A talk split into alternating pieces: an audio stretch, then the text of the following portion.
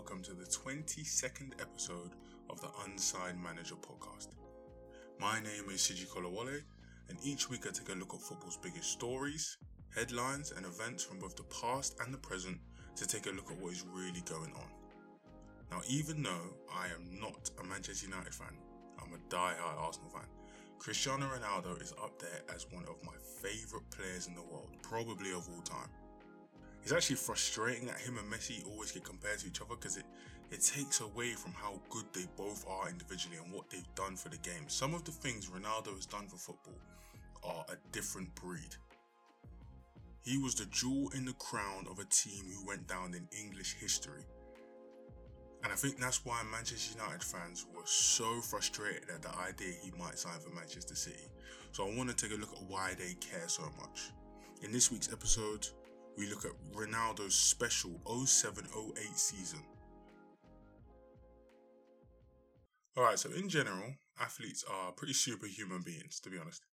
They have better genetics than most of us, better discipline than most of us, and their mental strength takes them further than the rest of us can even imagine.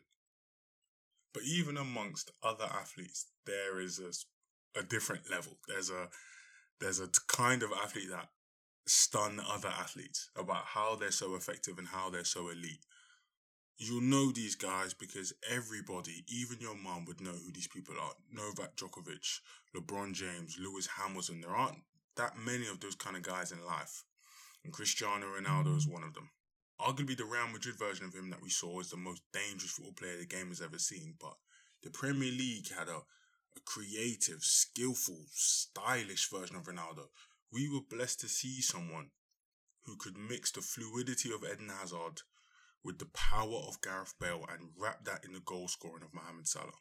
He hit his peak, probably the peak of the league in 2007 8. And other than Thierry Henry, there isn't really any other. Wait, Thierry Henry and Luis Suarez's 31 goal season are the only two years close enough that anyone could have them questions with Ronaldo. Other than that, Ronaldo's number one. I wrote my dissertation on Alex Ferguson. Yes, I know I'm a traitor to all Arsenal fans. But I wrote it because the leadership he showed to transform Manchester United to a formerly relegated average English side when he took them up to a powerhouse that we grew up with, that's a different his his leadership skill set is above the rest. Of all the countless, and I mean countless, hours of research and reading of books all the players and the staff said that Ferguson's best trait was that he kept a strict system in the team, but he understood when to let that go. He understood when to let his talented players go and flourish and be artistic and create because that is how you win games. There's a story where he talks about Cantona in the early 90s and he says, Why on earth would I have a player of Cantona's quality and not use him to the best of his ability?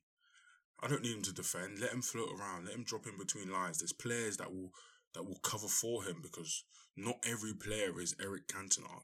Cristiano Ronaldo is of that ilk. Alright, so let's take a look at CR7. If you somehow, I don't know who you are, but if you somehow don't know who Ronaldo is, I'm not sure what to tell you. I can't even imagine how you've made it to this podcast. Starting out on his small island of Madeira, Young Ronaldo was picked up by Sporting Lisbon, and then one day after progressing through the academy and becoming a first team player, Sporting Lisbon came up against Manchester United in a friendly in a bid to build some buzz around their new stadium. We also all know that an 18 year old Cristiano absolutely fried John O'Shea, so much so that O'Shea came into the change room at halftime and said, Who the hell is that? And all the players told Ferguson they wouldn't leave unless Ronaldo was coming with them on the plane. Ferguson then goes upstairs, get the deal done, and there, Cristiano Ronaldo is on his way to Manchester. So insert a young, flash, cocky Cristiano Ronaldo into the toughest league in the world with world class, hard nosed teammates, a brash, dominating Scottish manager, and feeling the pressure from Arsenal and soon to be dominant Chelsea you wouldn't say it's the most nurturing environment for a young teenager, but if you can survive in the deep end, you can survive anywhere. And credit to Ronaldo, he made a good first impression in his first season. Manchester United made it all the way to the 2004 FA Cup final, where Alan Hansen said that Ronaldo was the star of the game. George Best said his debut against Bolton was, quote, undoubtedly the most exciting debut he had ever seen, and the fans were really taken to him. Of course, though, the, the British press wasn't exactly fond of him yet.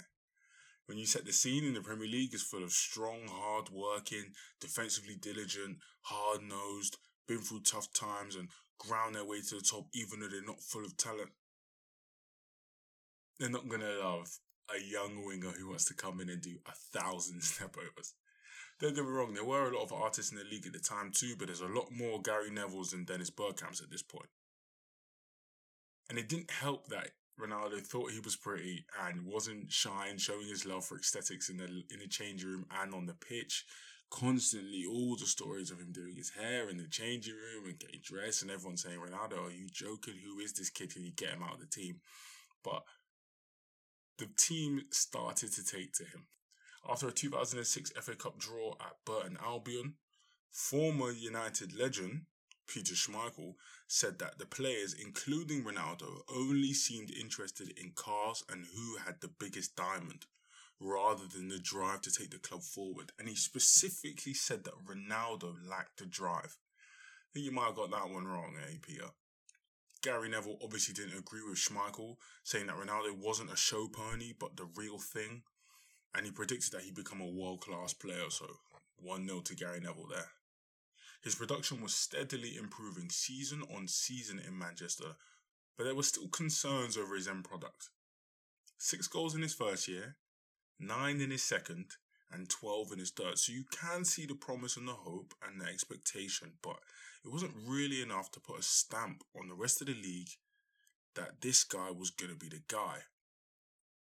Bringing it back to today, Arsenal, shout out to my club, signed Nicolas Pepe for 72 mil. So a lot more than Ronaldo. He came in with a lot more hype, but I can tell you, I know what it feels like when you just want to believe in a player and you think he might be the guy and you think he might be the guy and you think he might be the guy, but it doesn't really translate. At this point, this is Ronaldo, where he's doing good things and he's showing good spurts, but there's enough bad not to outweigh the good that he could have. This translated to the rest of the club as Manchester United had lost their stranglehold on the Premier League. That opening period of dominance that they had, that Ferguson's team had placed on the English football, is the stuff of legend. Eight of the first 11 Premier League titles had come back to Old Trafford. Ferguson had created an, an attitude of hard work and determination and a swagger about his teams that just seemed to terrify the rest of the country. Some clubs, a small few, had got rid of that psychological control, like Arsenal, Newcastle, and Chelsea, but for the most part, United's superior talent, resources, and mentality had led them to perennial success.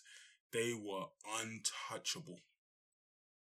But as I've detailed in previous episodes, Chelsea started to gain a lot more confidence after their investments from Roman Abramovich and Arsene Wenger had built one of the best club sides ever, so United had slipped behind the pack shortly after Ronaldo's arrival. So between 2003 and 2006, United went on their first barren run. Yeah, three year barren run is nowhere near compared to the nine years I had to suffer as an Arsenal fan. But anyway, United weren't crowned English champions for three years, the longest period of Ferguson's management. They struggled to replace key players like Schmeichel and David Beckham, and it had showed. And then, just to make matters worse, the 2006 World Cup had just finished with that infamous incident of Ronaldo and Rooney, which resulted in the latter being sent off in England's defeat. Now, I would have been six years old at the time, six, seven years old, and this is one of the first, probably the first big football moment I knew what was going on when you when I'm watching the TV and I'm thinking they play on the same team. Wait, he might have just got him sent off. Wait, oh no, No one thought they were going to coexist. If anything was going to turn the media against Ronaldo, it was going to be this. He was properly battered by the newspapers. Even I knew that at the time vilified in his role for getting Rooney sent off and making it quite clear that it would be difficult for him to remain at United and coexist with the English star. He recently said in an interview that he was nervous about the reaction back in England and actually asked for a transfer away from the club. But United quickly poured water all over that one, saying he wasn't going anywhere. And then it wasn't even just that. He got a ban from UEFA for swearing at Benfica fans after a game. He was sent off against Manchester City for stamping on Andy Cole. He had big beef with Van Nistelrooy. Like, it just wasn't all going for him. And to be honest, if I'm Van Nistelrooy and I am one of the most clinical strikers in football history, all I want to do is stand in the box and score goals, and someone's doing skills on the wing, I would lose the plot. It could have been a really tough season for him. But 2006 7 was Ronaldo's introduction. I mean, a real introduction. One of the things that fascinates me about football, one of the things I wish I really knew, I wish I could understand how good the coaching standard is. It's different when you're on the outside and you can compare managers to other managers from the outside, but I want to know what what the levels of a top coach is like when you're around them every day. Quick tangent. Romelu Lukaku, shock, my favourite. He said that when he first joined Inter Milan, Antonio Conte only let him train with his back to goal. He never let him play face up. He said that he realised Lukaku wasn't good enough playing with his back to goal. His link up play wasn't good enough. So he said, every time you train, you will not go face up. He said that he wanted to make him a more well rounded forward improve his creativity and his passing and his touch, and the only way to do that was to constantly put him in situations he avoids in games. I can't. It's a really simple idea, but you wouldn't hear that from most top. Most top coaches, I don't think would do that. I don't know. I want to see the levels, but I can't imagine many people think to themselves, "I have a star striker here just bought for seventy mil. I'm not going to let him play face up." Even though he's amazing when he plays face up, I don't want to let him do it. I need him to become better and work with his back to goal. Lukaku said it was for six months Conte did not let him play face up. And then look at the transition from Lukaku from Manchester United to Inter. I really, really want to see the levels of a top coach at the time. And Ronaldo went through something similar. He said that Rene Meulensteen, who was an assistant coach at Manchester United, said he developed his game, taking him from a a tricky winger who always wanted to score the perfect 25 yard screamer to a more well rounded, complete attacking forward.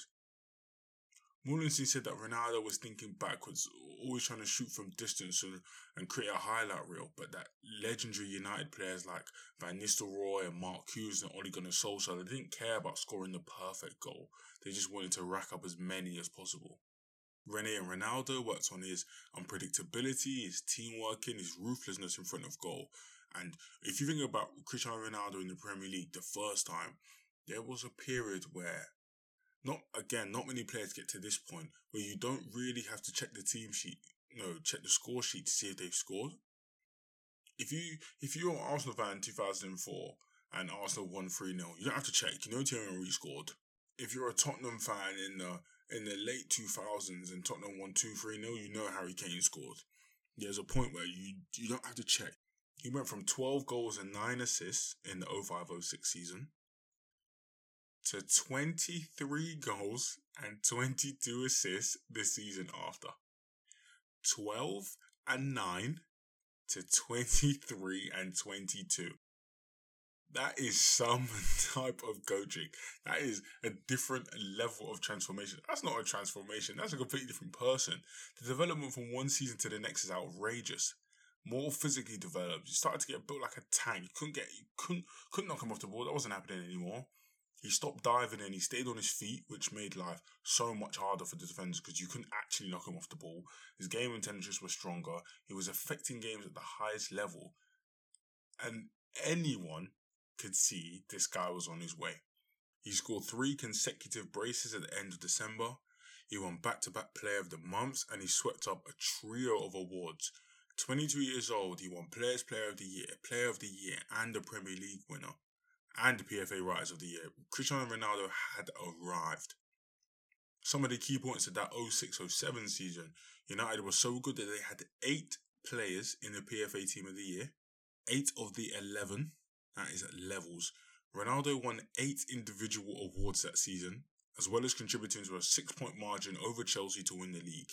Rooney and Ronaldo buried all the hatchet from the World Cup, starting the first game of the season by punishing Fulham together, scoring three between them, and from then it was like clockwork, scoring and assisting and applying pressure to Jose and Wenger and the rest of the league. Gary Neville said that that season from Cristiano Ronaldo was similar to Cantona's 92 season. That's why I brought him up the first time. Where one player does so much for the team and changes the level and the work ethic of the entire team that they feel like they deserve the titles to themselves. And that's high praise from Gary Neville. Alright, so before I get into the season I actually wanted to talk about, I just want to set the scene a bit and show you the, the squad that Ronaldo was about to fully blossom into. Manchester United are an unfair club. It feels like their first or second team of like all time could still compete with most clubs' first team. This is the caliber of the team that he was in. Edwin van der Sar in goal, who was a Champions League winner and grown to be one of the best keepers in the league. Gary Neville, who cements himself as probably the best right back in league history. Rio Ferdinand and Vidic complete centre back pairing. I'm not really in love with Vidic, but as a two, is a joke. Patrice Evra, top five in his position in league history. Paul Scholes, don't gotta say too much. Michael Carrick, Ruben Neves should go to sleep with Michael Carrick's bedsheets and wake up watching his highlights. He would be a, a lucky, lucky player if he was Michael Carrick. Anderson, who is coming up as the next promising central midfielder, like uh, Renato Sanches 1.0. And then the front three was Rooney, Tevez, and Cristiano Ronaldo three of the five best forwards in the league, and I've checked three of the five best forwards in the league at the time. The other two, depending on the order you want, the other two are Fernando Torres and Emmanuel Adebayor. Then you got experience like Ryan Giggs just hopping off the bench, most decorated player in league history, although he's a bad guy. He's a bad guy. Manchester United were absolutely loaded as a team. And for Ronaldo, this is the perfect stage. If you're a winger who does all his best work when he isn't burdened by defending, is there a better set of attacking teammates than Rooney and Tevez? Two people who press hard, cover all your defensive work more than willing to track back. Is there a better fullback to have behind you than Patrice Evra? Someone who's shown time and time again that he has the athleticism and the awareness to lock down a wing and can overlap to give you a bit more space to cut inside. Better passes to have than Scholes and Carrick, you get the point. Ronaldo was completely set up for a phenomenal season, and he had one. 42 goals in all competitions. One of only two players in Ferguson's tenure to hit 40. 31 in the league, matching the record at the time. 31 in the league, even still. I know Mohamed Salah's broken it at this point, and there's a there is a very small background Salah Ronaldo conversation that we're to have one day if Salah keeps this up for a while. But 31 goals in the league is just outrageous. Eight Champions League goals, including one in the final. And it wasn't just the numbers. Now, this is, apologies, this is where I sound like the biggest football wetbag of all time, but I love it. You know when you're watching a football game, but for some reason you stop actually watching the game and just start watching one person. Someone could ask you how the game is going, who's looking strong, what's the chance it's been like, but you wouldn't actually know. You get you get transfixed on one player, so much so that they become the game. You start to watch the whole game through their lens. For me personally, this happens most with defensive midfield players and wingers.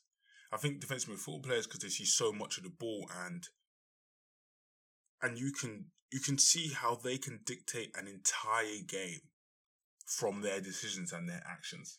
And then with wingers, I think it's just because the best ones constantly put themselves in 1v1 situations. They dominate fullbacks, they wreak havoc on the entire side of the pitch. Like, if you're an NFL fan, when you have a shutdown corner who the quarterback decides that he can only throw to half the field because one person is so dominant on the other side, he hasn't got a chance. That's what it can be like with wingers. And it's not always top, top level players, to be honest. There's just certain ones that have this aura this presence about them. Marco Verratti this week against Manchester City, perfect example. Stopped watching the game and it was a banging game, but Marco Verratti takes over. Wilfried Zaha actually has this aura. When you watch Crystal Palace game, it may be because the rest of the actually I can't say that for the season, but the rest of last season's Palace squad wasn't as entertaining. You start watching Zaha and he just becomes the entire game. Moussa Dembele when he was at Tottenham. Jorginho has put on performances that have made me stop watching the game. There's weird football moments that will stick in your head forever and you don't know why. I think it was two seasons ago or last season Chelsea were away at Crystal Palace. Um, I think this game must have ended 3 2 or Chelsea or something like that. And Palace had scored late to try and chase the game and get a draw. And Jorginho came on like the 85th minute and dominated the game. For five minutes, he dominated the entire game. He might have made 50 or 60 passes in five minutes, dictated the entire pitch, and the whole game stopped. It was just became the Jorginho show. It's one of those ones. One of the strongest examples in the league history must be Eden Hazard. I must talk about this guy every week, but Hazard has a had a different type of charisma and presence in the Prem. He was like, unrivaled. But Ronaldo was the peak of this. He wasn't the same five or six step overs before he made a move guy. It was one skill, bang, he drives inside. One skill, bang, he's going past the fullback. One more time and he's bulged the net. The guy felt like an, in, he's like an inevitability. No matter how your team game planned, Ronaldo was going to smash through it. Don't get me wrong, the team was incredible. It's a, t- it's a tier one squad, but Ronaldo took him to a different level. And I realize I'm just waffling, not giving you enough detail, but something about Cristiano Ronaldo at that point in time felt like Superman. Free kick after free kick, goal after goal, move after move, crazy. Guy could have won the league title by himself. It's not common we see the best player in the world in the Prem, but he was that year. United won the league and the Champions League, and they beat Chelsea in, in Moscow in a shootout, and Ronaldo had scored in the game, and it was almost a perfect season by one player and he was officially crowned the best player in the world that year. The 07 08 season is probably why Manchester United fans lost the plot when for about 24 hours it looked like Ronaldo was going to go to Manchester City. Now, firstly, United fans, you deserved it because you took Van Persie from us, and I will forever hold you accountable for that. The difference is, is that Ronaldo felt like Robin Van Persie was not an era of Arsenal. Henry was, Fabregas was, Alexis Sanchez was. Van Persie wasn't really that. He wasn't fully there. Obviously, phenomenal player, best player we have. But it wasn't an era. You wouldn't think of the Van Persie. I think of Santi Cazorla's time before I think of Van Persie's time. Ronaldo was an entire era for them. And for them, it felt like almost an academy player. He wasn't because obviously he was signed, but a player they brought in young felt like he just come out of the academy. You saw him be bad. You saw him make mistakes. You saw him grow. You saw him become the best player in the league, the best player in the world, absolutely dominant. Then the biggest team in the world come calling for him. He says he'll stay for another year, produces again at a high level, then goes for a world record fee. It felt like the perfect story then Juventus or Real Madrid, then Juventus, then you can tell he doesn't want to be there and Manchester City come calling and I didn't think about this. Um, I had a friend tell me that we, we were arguing about why Ronaldo went to Man United because I, I still think it was a stupid move from United. Don't get me wrong, Ronaldo's a great player and it will work out well, but I think that the logic behind the move is stupid. And he said that well, we had to sign him because if not, Manchester City would have won the league. Which I didn't really think about it like that. But yeah, if we don't get him, City are probably guaranteed the league because if this, if that bunch of creative people who couldn't, who don't have a striker, got Cristiano Ronaldo, Ronaldo would probably get to another 35, 40 in the league. I think this is probably the best I'm I'm flip flopping between the decision. Logically, I think it was a bad move to bring him back. Emotionally, I think it's the best move the Glazers have made since they've been in charge of the club, or at least in the recent history, because it feels like 2008 again. it feels like United are having bad performances, like the other night in the Champions League, and then in the 90 something minute, Ronaldo's going to score. It feels like he's on his way to being an inevitability again, where it doesn't really matter if he plays well, doesn't really matter what's happening around him. He's going to do something to carry the team. He built that throughout his first period, but he really built that in the 07 08 season. And I think, again, logically, terrible decision just for football logistics. But emotionally, bringing that feel back to the club might be one of the smartest moves that the club has made. And I see why United fans went crazy. Because I remember thinking, why, why are you moaning so much? You've already got a nine, and you got a young nine in Greenwood who looks amazing. Why would you want to pay 400k a week for a guy who's going to give you Cavani 2.0 at a higher level? But Cavani doesn't bring the feel back to the club. Greenwood doesn't bring the feel back. Anthony Martial takes soul from everyone. Ronaldo brings the feel back. But he couldn't have done that without the amazing seasons he's put in beforehand. So shout out to Cristiano Ronaldo.